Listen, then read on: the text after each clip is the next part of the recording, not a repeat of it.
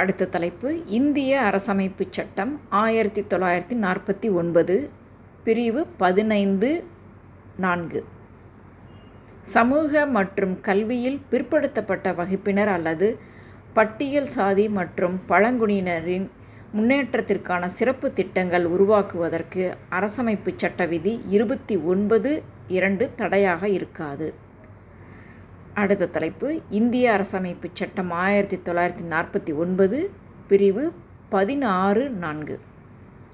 அரசு பணியில் போதிய அளவு பிரதிநிதித்துவம் பெறாத அனைத்து பிற்படுத்தப்பட்ட வகுப்பினருக்கான பணி நியமனங்களில் இடஒதுக்கீடு வழங்க மேற்கொள்ளப்படும் செயல்களுக்கு இவ்விதி தடையாக இருக்காது. இந்தியா பல்வேறு தட்பவெப்ப புவிசார் நிலவியல் அமைப்பு கொண்ட பன்மைத்துவ நாடாகும். பல்வேறு மொழிகள் பேசும் தேசிய இனங்கள் வெவ்வேறு பண்பாட்டுடன் வாழ்ந்து வருகின்றனர். எனினும் இந்திய சமூக வளர்ச்சி போக்கில் ஏற்றத்தாழ்வுகள் வர்ண அமைப்பின் அடிப்படையில் அமைந்த படிநிலைகளால் உருவாகியுள்ளன. இத்தகைய ஏற்றத்தாழ்வுகளால் நலிவுற்ற பிரிவினரின் வாழ்க்கை மேம்பட அவர்களையும் அரவணைத்து வளர்ச்சி பெற்றிட நமது அரசமைப்புச் சட்டம் பல்வேறு விதமான வழிகாட்டு நெறிமுறைகளை முன்மொழிகிறது. இயற்கை வளங்களோ தொழில் வளர்ச்சியோ இல்லாத அமை பகுதிகளுக்கு ஏற்ப சிறப்பு திட்டங்களை மாநில அரசு உருவாக்கிக் கொள்ள அரசமைப்புச் சட்டம் அனுமதி வழங்கியுள்ளது. அதன் அடிப்படையில் சமூகத்தில் கல்வி பொருளாதாரத்தில் பின்தங்கியுள்ள நலிந்த பிரிவினருக்கு சிறப்பு சட்டங்கள் மற்றும் சலுகைகளையும் அரசமைப்புச் சட்ட வழிகாட்டுதலின்படியே அரசு வழங்கியுள்ளது.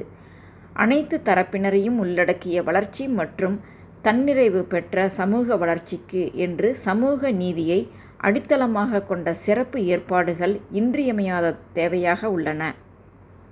நமது நாட்டின் சமூக மக்களாட்சி தலைத்திடவும் பன்மைத்துவம் வலிமை பெறவும் இன மத பிரிவினர்கள் குழுக்கள் தங்கள் அடையாளங்களுடனும் அதிகார ப பகிர்வுடனும் சகிப்புத்தன்மை உணர்வுடனும் வாழ்வதற்கான சமூக ஏற்பாடே சம வாய்ப்பு என்பதாகும். தொழில் புரட்சியை தொடர்ந்த மேலை ஐரோப்பிய சமூக அமைப்பில் ஏற்பட்ட பிரிவினை உணர்விற்கு பொருளாதாரம் அடிப்படை காரணமாகும். இந்திய சமூக அமைப்பில் ஏற்பட்டுள்ள பாகுபாடுகள் வைதீக புராணங்கள் அடிப்படையில் நால்வர்ண அமைப்பாக பாகுபடுத்தப்பட்டிருக்கிறது. சமூகத்தின் உற்பத்தி கருவிகளான நிலம் மற்றும் இயற்கை வளங்களை உடைமையாக்கிக் கொள்ளும் வாய்ப்பை பெறுகிறவர் முதலாளியாகவும் அத்தகைய உற்பத்தி கருவிகளை பெற முடியாமல் தடுக்கப்பட்டு ஏழ்மை நிலையை அடைந்தவர்கள் தொழிலாளிகளாகவும் ஆவர்.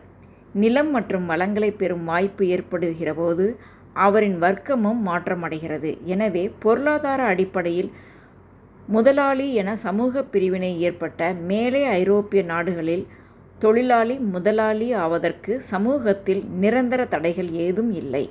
ஆனால் புராதன நூல்களின் அடிப்படையில் உருவான நால்வர்ண பாகுபாட்டு முறையில் யாரும் தத்தம் வருணங்களை மாற்றிக்கொள்ள முடியாது. பிறப்பு முதல் இறப்பு வரை ஒரே வருணத்தில் மட்டுமே இருக்க வேண்டிய சமூக தடை உள்ளது. வர்ண அமைப்பு தனி மனித மாண்புகளையும் உரிமைகளையும் மறுக்கிறது. ஆனால் இந்திய அரசமைப்புச் சட்டம் சரியான சமூக கண்காணிப்பு முறைகளையும் சட்டபூர்வமான நீதி வழங்கும் முறையினையும் கடைபிடித்து வருகின்றது. அவ்வாறு வழங்கப்பெறும் நீதி வருண வர்க்க வேறுபாடுகளை களைவதுடன் சமத்துவ கண்ணோ கண்ணோட்டத்துடனும் அமைந்திருக்கிறது எனலாம். மக்களாட்சி என்பது எண்ணிக்கை சார்ந்து பெரும்பான்மையினரின் விருப்பம் அல்லது என்ன பிரதிபலிப்பு என்று புரிந்து கொள்ளப்படுகிறது. எல்லோருக்குமான பிரதிநிதித்துவம் என்பதே உண்மையான மக்களாட்சி என்பதே வளர்ந்து வரும் புதிய கண்ணோட்டமாகும். எல்லோரையும் உள்ளடக்கிய அமைப்பு முறையில் மக்களாட்சி செழிப்படையும். அவ்வாறு உருவாகும் மக்களாட்சி அமைப்பு முறைக்குள் பன்மைத்துவ உணர்வு ஏற்படும். பன்மைத்துவமான சிந்தனைகளும் பிரதிநிதித்துவமும் தான் நமது இந்திய ஜனநாயகத்தின் வேர்களாகும். இந்திய அரசமைப்புச் சட்டம் மக்களாட்சி நெறிமுறைகளின்படி பாதிக்கப்பட்ட அனைவருக்கும் அதிகாரத்தை பகிர்ந்தளித்து அவர்களின் சமூக பொருளாதார வாழ்க்கையினை பாதுகாக்கிறது. இத்தகைய சமூக வளர்ச்சிக்கான மாற்று செயல்முறைகளை கடைபிடிப்பதன் மூலம் சமூக விடுதலையும் சமூக நீதியும் உறுதிப்படுத்தப்படுகின்றன. எனவே உயிரோட்டமான சமூக நீதி இந்தியாவின் ஒற்றுமையையும் ஒருமைப்பாட்டு உணர்வையும் பேணிக்காத்து நீதி பகிர்வினையும் மக்களாட்சி மாண்பினையும் உறுதி செய்கிறது.